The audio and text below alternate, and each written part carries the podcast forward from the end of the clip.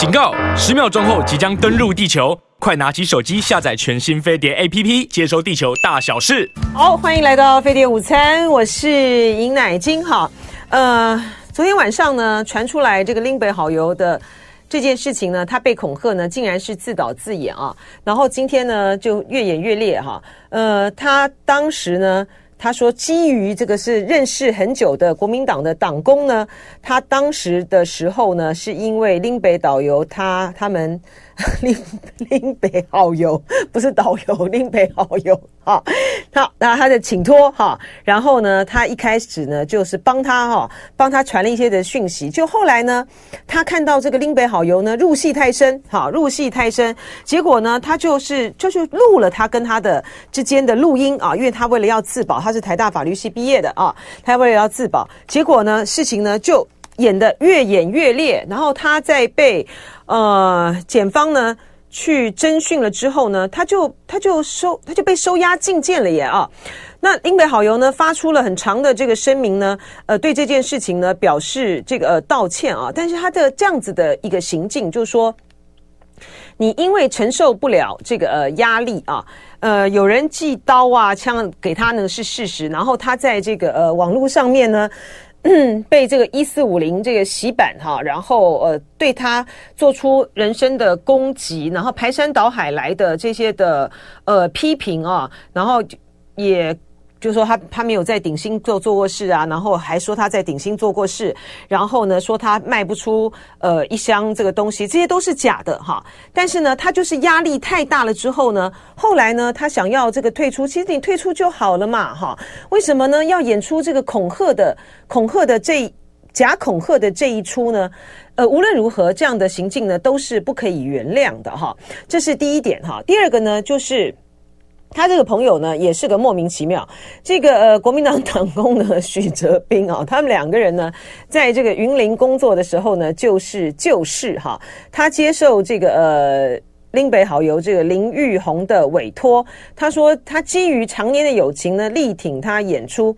没想到呢，后来呢被他出卖啊，结果被这个检察官声押获准。就说这个，我觉得现在他们这些人呢、在操作这个呃网络的这个事情的时候呢，也实在是就说念头太多了，想法太多了哈。呃，他是这样子哈，这一位呢，国民党的党工呢，许哲斌呢，他呢，呃，在。在这个林北好友要演出，就是退出哈，我不演了，我家被这个恐吓的这个之前的时候呢，他的确就是传了这个讯息给他哈，然后呢，呃，后来呢被检方呃发现啊，警察检警发现就是说，嗯，歹徒留言恐吓林男全家的当天哈，然后呢，这个林男呢就是林玉红了哈，林玉红呢跟许哲斌啊，他们就密集通讯。然后呢，呃，林玉红呢又发出了长篇的这个声明啊，委托地检署提告啊，等等啊，啊，呃，就让这个许哲斌呢觉得非常的不满啊，所以呢，他就在打电话给他的时候呢，他用赖啊，用赖的留言，然后慢慢的调他，哈、就调他调这个、林玉红说，哎，你有什么，哎，还要我做些什么或什么，就留下了这个证据哈、我就说他们这些人的这个手法动机呢，而且。好吧，这这是算是个朋友吗？做这些事情的时候呢，都太复杂了，都想得太，都想的就纯，你不就是你不是在一个纯粹的哈，你要揭弊哈，把这个呃，民进党呢，在这个买蛋，民进党政府呢，在买蛋的这件事情上面呢。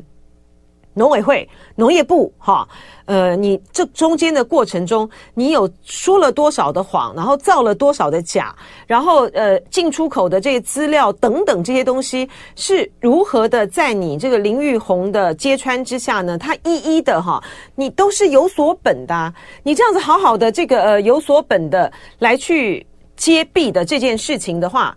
他的确，他他搜集到的很多的资料，很多的他的用用功跟用心的这个程度是值得是值得肯定的。他就说，但是你在这个过程中，你一定就是会遭遇到，不管是一四五零也好，或者是呃民进党发动的很多的来去攻击你嘛。那在这个网络上面，很多的这些的攻击都是司空见惯的哈。当然，你说他他可能。嗯，一下子排山倒海来的这些的压力呢，他承受不住。但承受不住也不是选择这样子的一个退场方式啊！你怎么能够造假呢？怎么能够恐吓？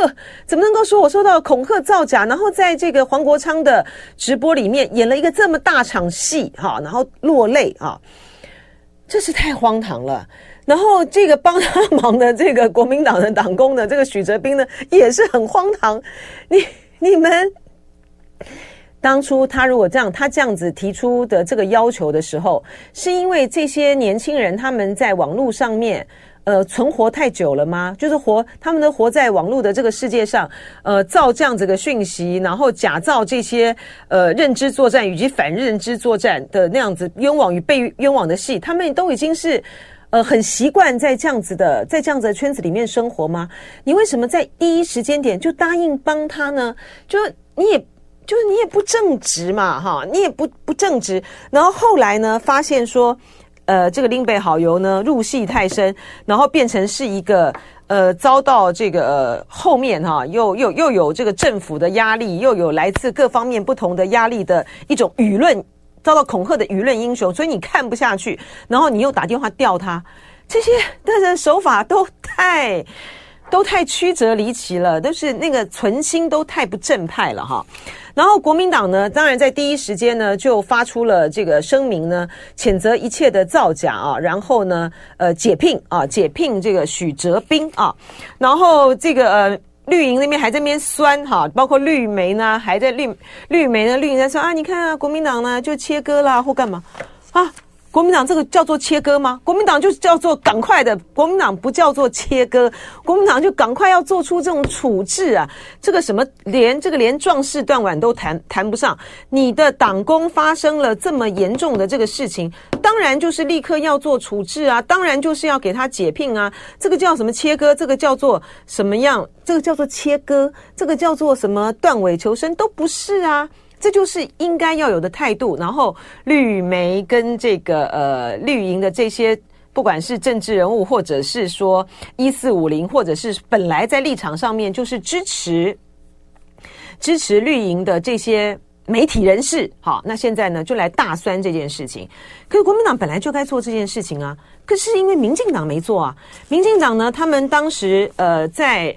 陈一鸣委员呢，在担任这个立委期间的时候，他那时候呢就发现说，民进党里面的啊。这个呃，摄影部的这个网络，它原来就是农委会的一四五零的大本营啊。这个不打紧哈，因为那个这个不打紧的意思是说，民进党呢向来呢就对于外面的这样的批评呢，根本就是都就是不理不理不睬。他这他继续去操作，他说：“哎呀，只是凑巧是地址在同一个地方罢了。”可是，在二零二一年的时候，大家还记不记得发生了那个呃？林伟峰的事件，那这个林伟峰呢，他就是说，本来是在国民呃民进党的啊，民进党的民进党里面啊。青绿的写手这个林伟峰哈，他长期呢在这个论坛上面呢反串啊，散布相关的言论，然后自导自演呢大打认知作战啊。因为呢，民进党的立委呢王定宇指控说有 PTT 的乡民呢大打认知作战，造谣攻击疾管署，结果呢被网友就抓出来，就根本就是一个青绿写手林伟峰，他长期在论坛上反反串啊，散布谣言，自导自演这件事情啊，然。然后呢，这个林伟峰，他的太太呢，就是民进党里面掌控网络风向和舆情的网络社群中心的副主任杨敏啊。然后那个时候呢，大家也是要这个呃，民进党呢来说清楚、讲明白啊。那民进党就迟迟的不做处理啊，到最后才说了。呃，被大家被网友攻击到一个地步的时候才，才说来就不痛不痒的说，哎呀，这个林姓网友他不是民党党工嘛，也不是雇，也不是受雇于民进民进党，所以他的发言呢，自言则自负哈，所以呢，这个事情呢就要回归原始问题，哈，正视网络鼓吹删除疾管疾管家账号的等防疫工作的影响，所以说，民进党他自己在面对这个呃。他的这个林伟峰的太太，他自己就是在呃网络民进党的网络社群中心的副主任，的这样子一件事情，他就轻描淡写的说，反正这个人不是受雇民进党嘛，那他自己的严责自负就好了。然后王定宇呢，抓这个认知作战呢，抓到自家人，然后民进党也不也就是打群架啊，轻描淡写的就把他过啦。哈、啊，但是我觉得这件事情呢，这个林北好油这件事情伤害实在是太大了哈。这个你这样子把你过去呢所累积下来的，在这段时间以来，你很认真哈，爬书了很多的这个资料去揭弊的这件事情呢，一下就捣毁了。然后很多在当当时的这个时间点上帮你说话的这些，不管是媒体人哈，也包括我在内啊，我们都在，不是大家不是自打嘴巴吗？我觉得这个是一个很糟糕的一件事情啊，这也是一个很糟糕的，在这种网络文化里面呢，这些人他们在去面对来自各方面压力的时候呢，竟然这样子不惜造假哈。那王宏威呢，今天讲他的一个声明呢，我觉得非常的，我觉得非常的准确哈。就是王宏威在讲这件事情，遭遭遇到恐吓，因为他也是在揭弊的过程之中啊，他也是遭遇到恐吓啊。但是呢，嗯、但是我们的检警单位呢，就是跟他讲说，哇，那个很多的都是境外的账号转来转去。转来转去，好，都查不出来，所以呢，他就说要明确的质疑相关单位。过去警政署向我多次报告，我所报案的网络恐吓案件都因为跳板境外 IP，所以无法侦破，显然都是借口啊。那林玉红案中完全采用相同的手法，却可以循线侦破。那他个人就是鸿薇，他个人的报案两个多月未有下文，相关单位呢必须严正说明，这是不是？办案大小眼，嗯，就是因为呢，这个林玉红呢，你今天呢去踩到了哈，就是你遭遇到的恐吓，很来自于这个执政党的这个压力。民进党呢，在这个这个混蛋就混蛋混蛋哈坏蛋哈，这个呃臭鸡蛋的这个事情上面呢，对他们很伤，所以呢就逮到了这个事情。你你这么这个作假，然后呢就被人家给侦破了。那其他呢，像这个。像这个鸿威，他是正正经经的遭遇到恐吓的时候，你们却不，你们却不敢办，却办不下去，这是什么态度呢？这也是一个很大的问题啊。还有另外呢，呃，这个王说自打嘴巴事情太多了，的确是哈，就说我觉得啊，这个事呢，在这也是对于我们在现在在这这样子的评论员来讲呢，我们也承担了很大的一个风险啊，就在于是说，当你们这些要以这个接臂的哈来去。操作的时候，你你你怎么能够把持不住？好，欢迎回到飞碟午餐的现场，我是尹乃金。我们接下来呢，请到的呢是中华战略学会的博士研究员李志尧博士啊。李博士呢，呃，哎，我们先介绍李博士，然后再慢慢的叙说这个李博士的背景资历。欢迎李博士，欢迎欢迎。谢谢乃心姐，谢谢各位大家听众朋友，大家午安。是这个呃，李志尧博士呢，呃，我认识李志尧博士呢，就是因为呢，我们少康战情室不是做了兵推嘛啊，然后呢，呃，我们那个兵推呢是请这个刘湘斌将军呢帮我们呃规划的啊。那刘湘斌将军呢倚重的呢，所有的都都是李志尧博士啊。然后呢，呃，李志尧博士呢，他原来是呃国防战争学院的副院长，对吧？啊，副院长对。副院长，然后他是国防。大学的博士，哈，呃，我我刚刚就很好奇了，哈，因为我们打上来的头衔呢，就是中华战略学会博士。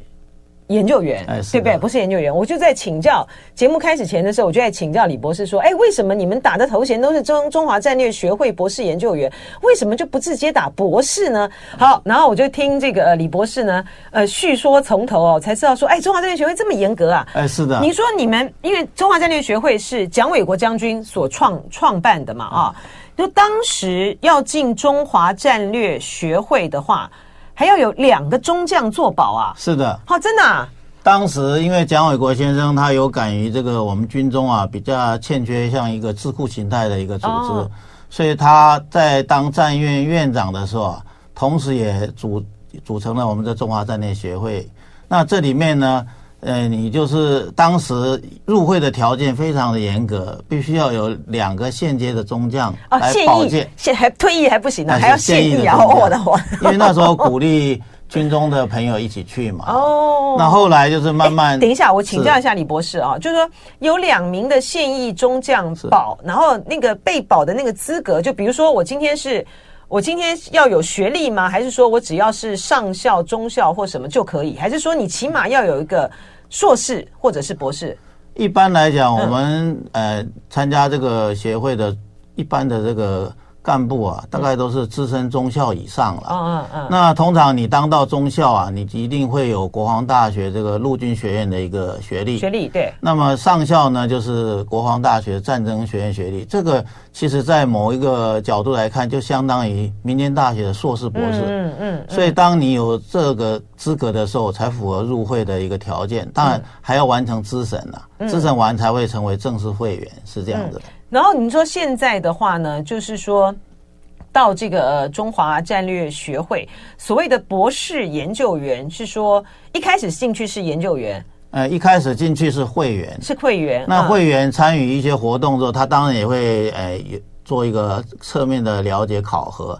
当发觉你那个学经历呃都达到一定条件之后，他会征询你的意愿，看有没有意愿当这个。副就是博士的副研究员哦。那博士副研究员一方面除了你有基本的学历之外，当然也要有相当的著作了。嗯。那经过在入会之后，呃，经过一一段时间的这个发表论文也好，或者评审资料也好，那么他觉得说你可以更上一层楼，担任这个呃人家投稿的一个评审，或者是发表这个专题的演讲。所以那个时候他就会给一个升等的一个一个程序，就是担任。所谓的博士研究员是的，好严格哦。是的。哎，现在中华战略学会是谁？现在中华战略学会是一个这个李左金李李先生，他是一个民间的。李本金，李本金，李本金，李本金学，对对对对，李老师哦，所以是李老师。那李老师我认识了哈哦，所以现在中华战略学会是李老师在当呃学会的理事长哦。是。好，那我我们呢今天呢呃其实。呃，我们今天呢要从头来说起啊，就是有关于到底呢，呃，如果台海一旦发生战争的话呢，美国呢是不是会出兵哈、啊、这件事情啊？因为呢，昨天呢，联合报呢公布了一份民调，他们长期做的就是有关于两岸两岸之间两岸关系的这个调查啊。然后昨天呢公布的民调那个数字呢，其实是呃是。我觉得那个数字是很有意思的哈，就是说，如果台海一旦发生战事的话，有百分之四十八的国人相信说美国会出兵哈，这个事情是逆转的哈，这个跟呃之前的时候比较起来，它这个逆转就是，所以我就要来请教这个呃李博士了啊，美国会出兵吗？我个人认为啊，美国应该不会出兵协防台湾，主要的理由如下。第一个就是就地理条件来说啊，美国始终面临中共近而美国远，中共快而美国慢，然后中共重而美国寡，也就是能够投投入到的兵力来讲，以中共来讲，它的兵力是优于美国相当多的，因为他他现役的这个呃军队也好或者基建都可以投入，但美国相对。您讲的是说总体的总体的总体的军力，而并不是说在。投入台海的这个部分是总体的美国的呃总总体的中国军军力都大于美国啊。呃，其实应该讲，应该这么讲，应该是在台海这个这个局部战场上，对对对，他能够投入的兵力是比美国多的。大于美国的。OK，好，所以你说第一个中共近。美国远，对不对？然后呢？中共快，快，美国慢。嗯嗯，因为距离嘛，哈。对。然后呢？中共重，美国寡。OK，重寡。美国寡，那就是指刚刚在局部战场投入投入对国力是。嗯。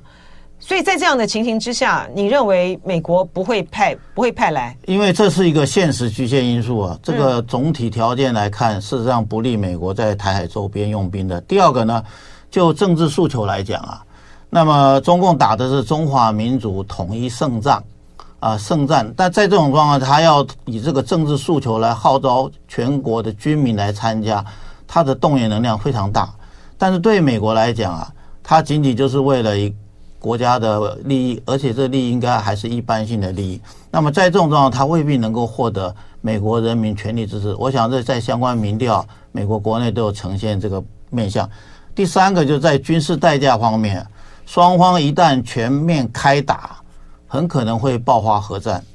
那么对中共这个集权国家来讲，伤亡个百万人他可以承受得住，但是对美国民主社会这个国家，他如果伤亡数十十来万，他可能就承受不了这政治冲击。所以，我们总体来看呢，那以美国本身来讲，他面对的是中共这个核心利益，而他只是一般性利益。那么在利益比重上面，他未必愿意真正的就是跟中共。爆发这个全面或持久的一个一个战争，这个是对他不利的。可是您的这个一般性的这个利益的论述，就恰恰就正是，呃，拜登政府这一段时间以来，他们一直在建构的，这个不是一般性的利益哈。他们强调的就是说，因为呢。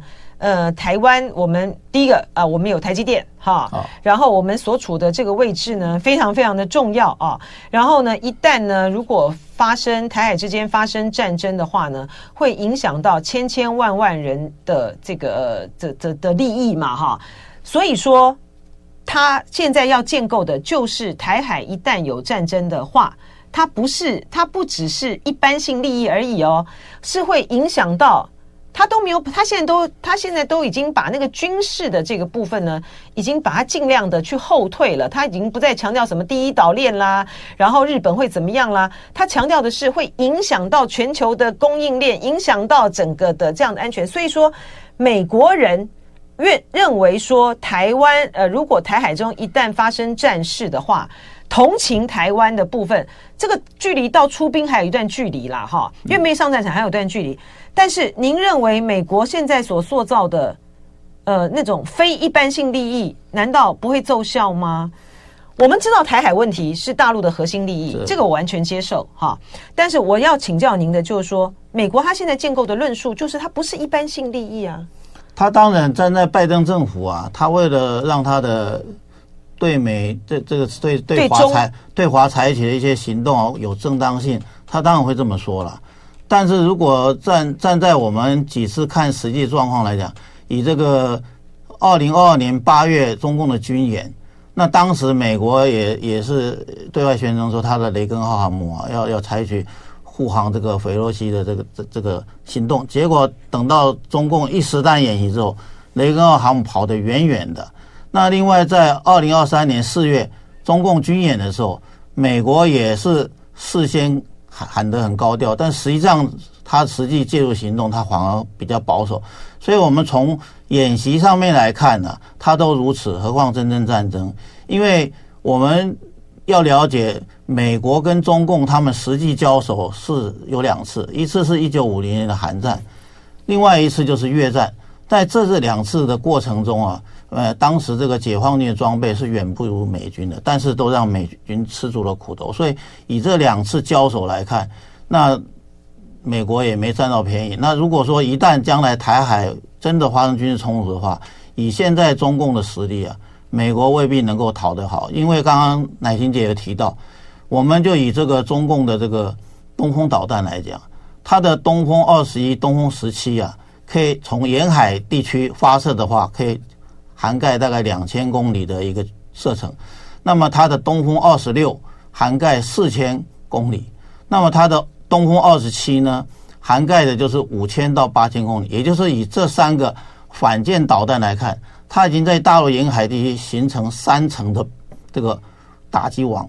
那么事实上，我们知道，美国如果它要呃介入外国的一些事务的话，它主要的靠的是航母的兵力投射。嗯，那么它的航母上面载的是 F 十八的舰载机，它的作战半径是一千公里，因为它的最大飞行的距离虽然可以飞到三千多公里，但是我们一般在遂行任务的时候，你飞去到任务地区遂行任务之后，它还要留一定的油量再回来，所以再重要它不可能飞到最大的一个航程，所以我们以它来看，比较客观来讲，它大概作战半径是呃。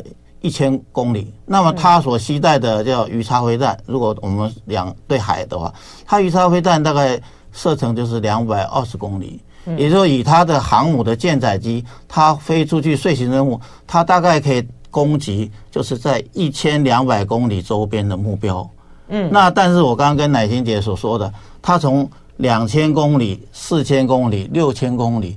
根本让美国航母没有机会接近。你说大陆嘛，对不对？哎、对，大陆它布的这个三三层的，光是缓缓舰的弹道导弹的，它的你说两千、两千、四千、四千、六千、六千，嗯，那这个光这个三三层的这个火力的网。那就让美国的航母根本不能接近，进不来，对不对？进不来的话，他怎么样的来兵力驰援呢？哎，我但我请教这个呃将军啊，因为美国他现在呃不，我请教李博士哈，就是。他现在呃所建构的，比如说美国他在这个冲绳啊，在日本东东北亚这个地方哈，然后在以日本，然后这边呢菲律宾哈，然后上面呢他现在希望越南哈也有一一定的这个投射啊，那他。就是说，假设哈，我们假设一个状况哈，就大陆呢，真的是因为我觉得演习是一回事哈，然后真正的就大陆真的要动手的话是一回事哈。嗯。今天哈，呃，你说他大陆有三层的三层的网嘛，三打打击网嘛啊。美国如果说要从呃，距离我们最近的是冲绳嘛啊，是。他的这个呃冲绳，他现在所建立的吓阻。是不足够的，是不是？他如果说要驰援的话，他的航母一定要出动，一定要出动到距离我们他的作战半径一千公里的地方，他才能够投射。您的意思是这样，是这样？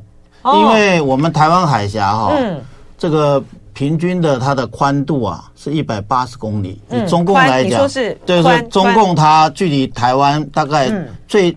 就是它平均宽度是一百八十公里。嗯嗯嗯。那么我们如果以这个美国的关岛来讲，嗯，它距离这个大陆的沿海超过一千公里以上。嗯嗯。所以如果真的中共要采取军事行动的话，就双方这个兵力投射到我们台海的局部战场，当然是中共快。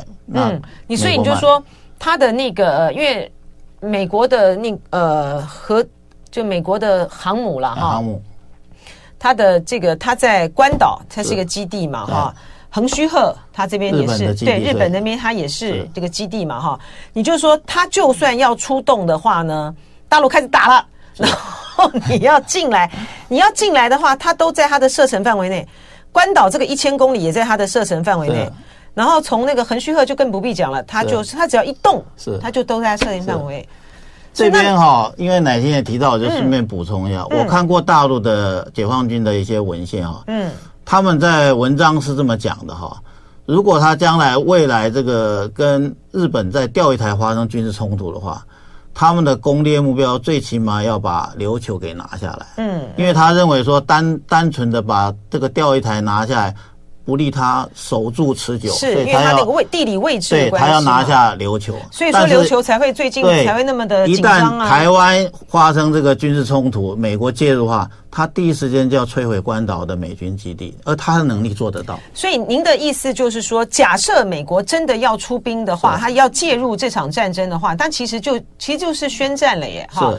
就大家不要忽略到哈，就是一个很重要，就是当我们今天有百分之四十八的民众呢，相信说美国会出兵，出兵的意味的是什么？出兵的意味就是宣战。好，他出兵就宣战了。那当等到这个美国呢，他要出兵要就宣战的话，大陆当然可以去攻击关岛。他的逻辑是这样子的哈，就为什么到目前为止，呃，俄乌战争打到现在哈，美国国会呢都不批不批援助这个呃乌克兰的这个援助的经费了。但到目前为止，美国并没有跟美国并没有跟俄罗斯宣战啊，他并他只是提供他们武器哈。那如果说台海的战争，我们相信他是会出兵的话，这就意味着中美之间就大战了。那那就是一个，那就是一个很惨烈的这个状况了哈。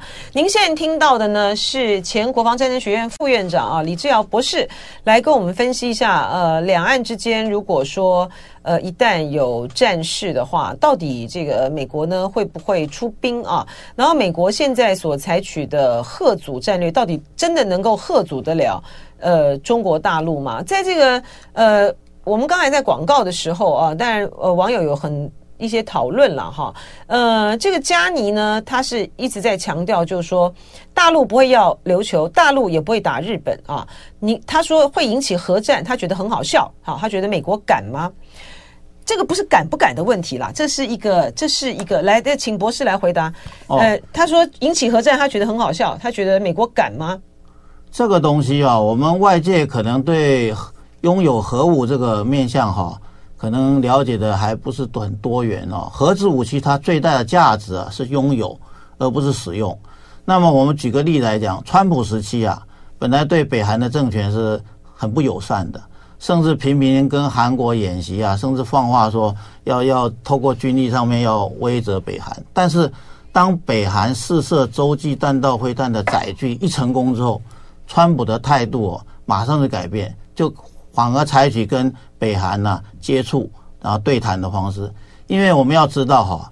站在美国总统的立场啊，我们自己可以设想说，我们站在假设你是美国总统立场，你愿不愿意因为在你政策上失误，导致你的对手用核武攻击你之后，然后你纵纵使你后来用核武来报复，然后让你成为被美国核子攻击的历史上第一个总统，就像日本大和民族遭受核攻击，裕仁天皇，我想他到临终前，他大概最遗憾一件事就是。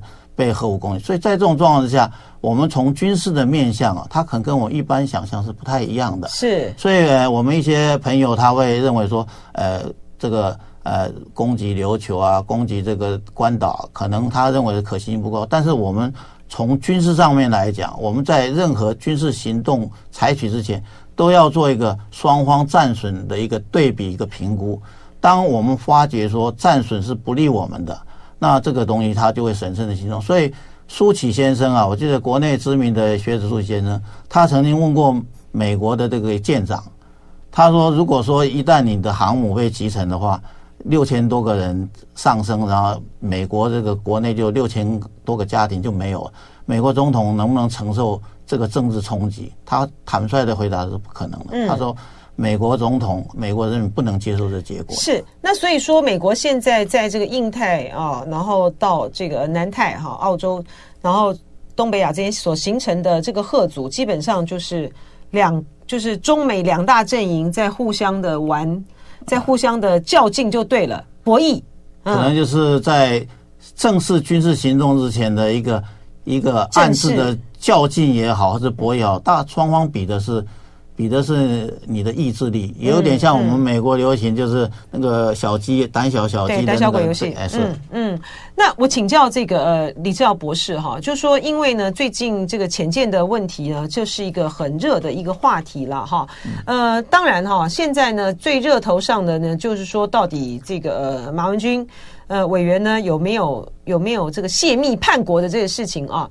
嗯，今天呢，徐巧芯呢，他开这个记者会啊，公布呃郭喜呢跟这个呃 SI 韩国那边的这个顾问团队的一个录音带了哈。所以到底谁泄密？这中间到底是牵涉到了什么事情？谁咬谁？背后牵涉了什么样的这个利益哈？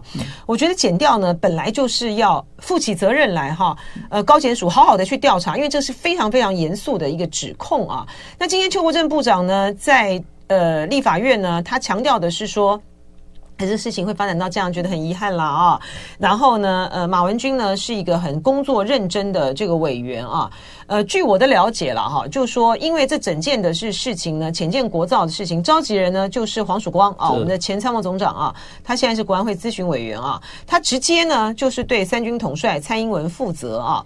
然后这个国防部呢，因为预算项目要编在国防部这边呢，但是呢，国防部呢却对于很多事情呢，他都是被。都是状状况外了啊，但是嗯，就说邱部长呢，可能有很多的委屈啊，但是呢，无论如何，你是要面对国会监督的哈，你是要面对，你要面对的是国家，你要面对的是，你要面对的是国家人民啊，你要效忠的对象是国家跟这个人民哈，所以这个这个中间这里面到底有些什么样的问题，真的还是要。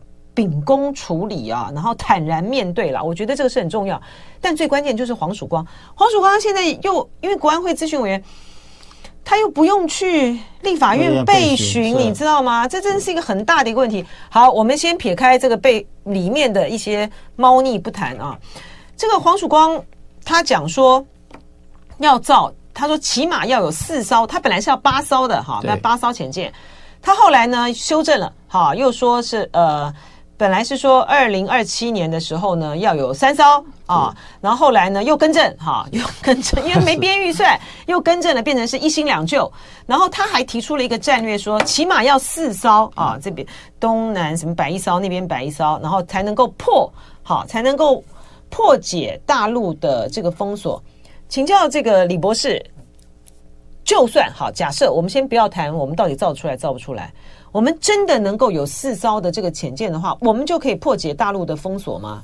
基本上，我认为是有困难的，嗯嗯，因为这个跟早期我们拥有这个海荷兰采购的这个剑龙级的两艘这个潜舰啊，对应中共当时潜兵是有点不一样的，因为当时啊，呃，共军这个在一九八七年以前。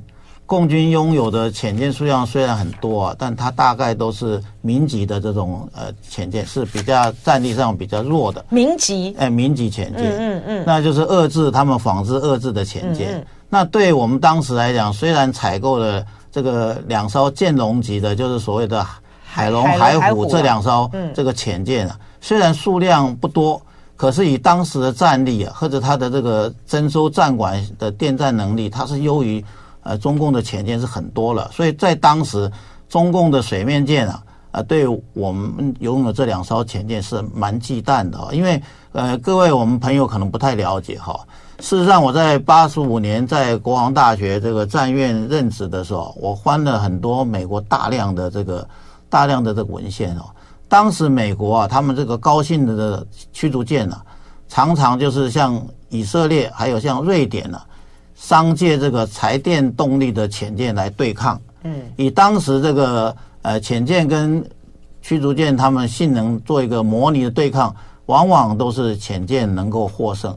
但是因为现在的科技不一样了，现在因为科技，呃，我们卫星也好，或者预警机、反潜机也好，或者我们水面舰它的反潜能力啊，现在都是呃非常的先进。那以中共来讲，它现在这个无论是它的零九四 A，或者是零五二 D，或者是零五五大型驱逐舰，这上面它具有的这个反潜能力非常强，而且都拥有所谓的舰载直升机。嗯，那另外再加上，另外再加上这个这个中共也拥有这个所谓的反潜定义机，也就是我们常常看新闻呢，有运八的反潜这个飞机过来啊，我们。可以发觉到，它在反潜战力上是非常强的。嗯嗯嗯。那在这种状况之下，我们只是拥有四艘，也不管是呃两艘旧的，或者是呃先做一艘新的，后面再追加一艘新的，单单以四艘的潜舰，想要去对应这个它在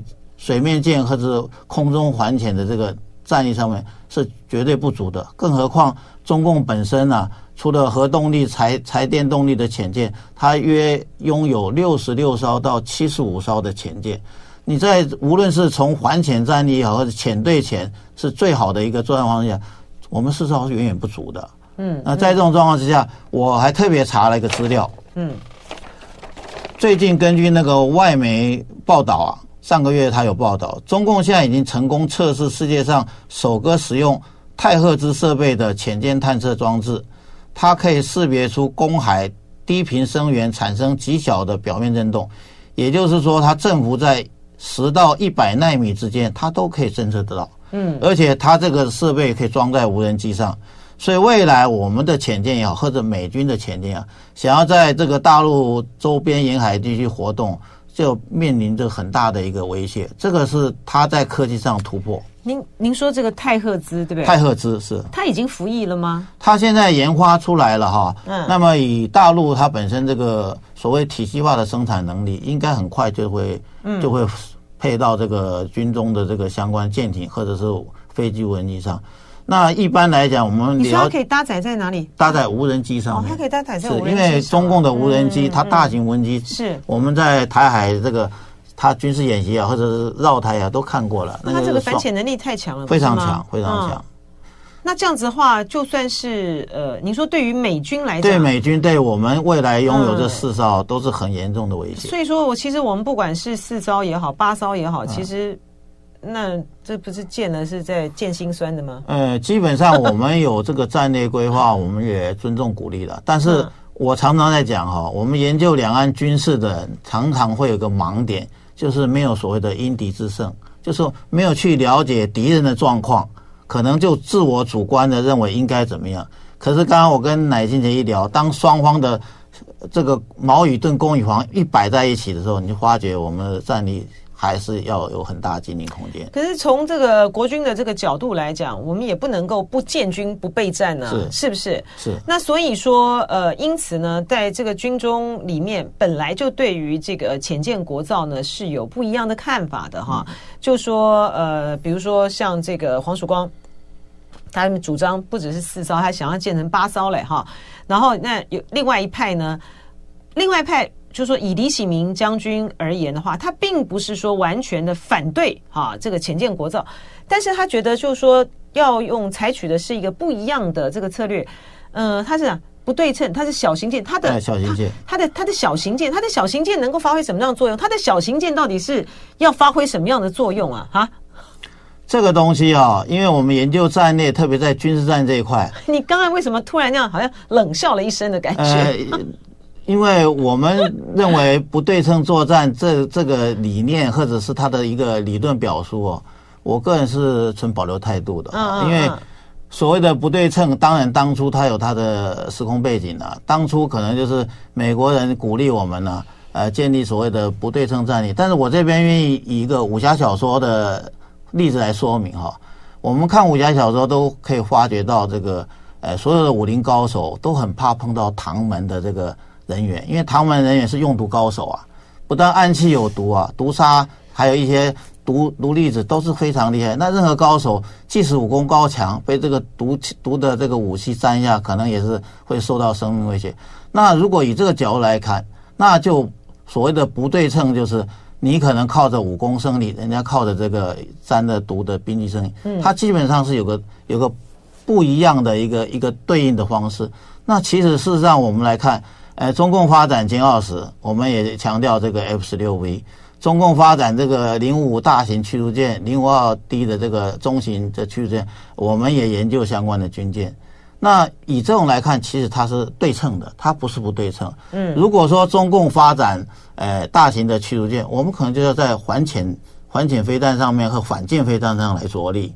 或者是如果敌人发展的是呃隐形飞机，我们可能就要在量子雷达上面，或者是我们的环隐形飞机的飞弹来着力。嗯，那所谓的不对称，其实我们先从对称的概念，就是我们以一个一个一个纵轴为例，它的上下左右相对应的是一样的东西，这个叫对称。嗯，那如果你从这个纵轴左右来看，它不对称，譬如说，呃，中共发展军舰，我们就是反舰飞弹。中共发展这个飞机，我们是这个防空飞弹，这个基本上是符合不对称的逻辑。那李喜明先生他虽然说强调这个小型军舰，我们要知道台湾海峡这个水文波浪是很强的。对，小型的军舰呢，近岸防御是没问题的，但是八级浪以上啊，它就出不了海。那另外我们像譬如说我们在八级浪就出不了海了，就出不了海。哦。然后因为它的耐波性有限，第二个。如果我们太平岛发生的这个需要国军去驰援的这个军事上需求，小型的快艇也好，或者是所谓的五百吨级的这个锦江级啊，它的耐波性跟航程到那边是有困难的，更不要说波斯湾的运油护航等等。所以我认为我们战略上啊，第一个要考量敌情的状况来设计我们军事战略，第二个希望都能够兼顾。不要过于偏执一端，嗯，你也不能说小型军舰不好，也不能说大型军舰不好，因为它用的场地不一样。不一样，就好比说我们潜舰呢，小型潜舰你如果放在台湾海峡是很是很好用的，嗯，因为我们研究人都忽略掉。中共他以前呢，也曾经要把李博士，我们时间就时间快到，这很精彩哈。下下一次 有机会再请这个李博士呢，来为我们做深入的分析啊。当然啦，我们是希望呢，永远不要有那一天战争的发生哈。就爱点你 UFO